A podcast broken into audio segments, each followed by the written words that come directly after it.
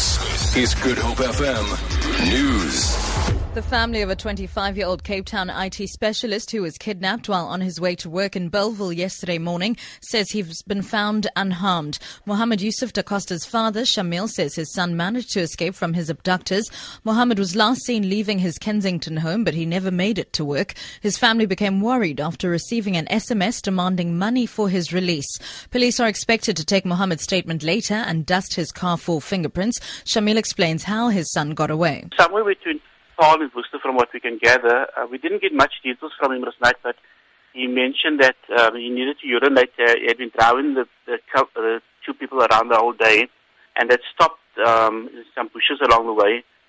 Uh, and when the two people had gotten out, uh, he had put his foot on the accelerator and just driven away.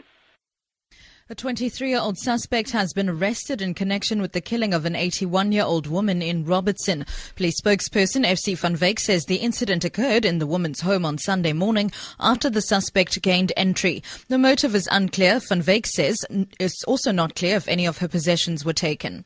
Upon arrival, members found an 81 year old woman with several stab wounds to her neck. Sterling investigation led to the arrest of a 23 year old suspect and will be charged on uh, charges of murder and housebreaking. The suspect is expected to appear at the Robertson Magistrates Court once charged. Exams are set to start at Stellenbosch University today following protests on campus against a proposed fee increase at the institution. Exams were postponed by a week due to the disruptions of classes in the Fees Must Fall campaign. Academic activities resumed yesterday after the university was closed on and off for about two weeks. University spokesperson Martin Viljoen. Then also at Stellenbosch University, we have a second opportunity, and that is now from 26 November to 12 December. All residences will remain open for a week longer until the end of the first exam opportunity. And then just with regard to the graduation ceremonies, that will proceed from 8 to 11 December as originally scheduled. And finally, the Springboks have arrived home after winning the bronze medal at the World Cup in London. Amongst those at OR Tambo International Airport is reporter Mduduzi Ndlovu.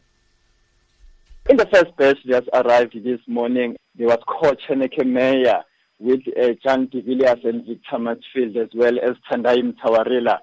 There were just a handful of fans, just uh, about 50 to 100 fans some of the guys were carrying flags and distributing the flags to all the fans that were at the airport waiting for their team to arrive. For Good Hope FM News, I'm Sibs Machiela.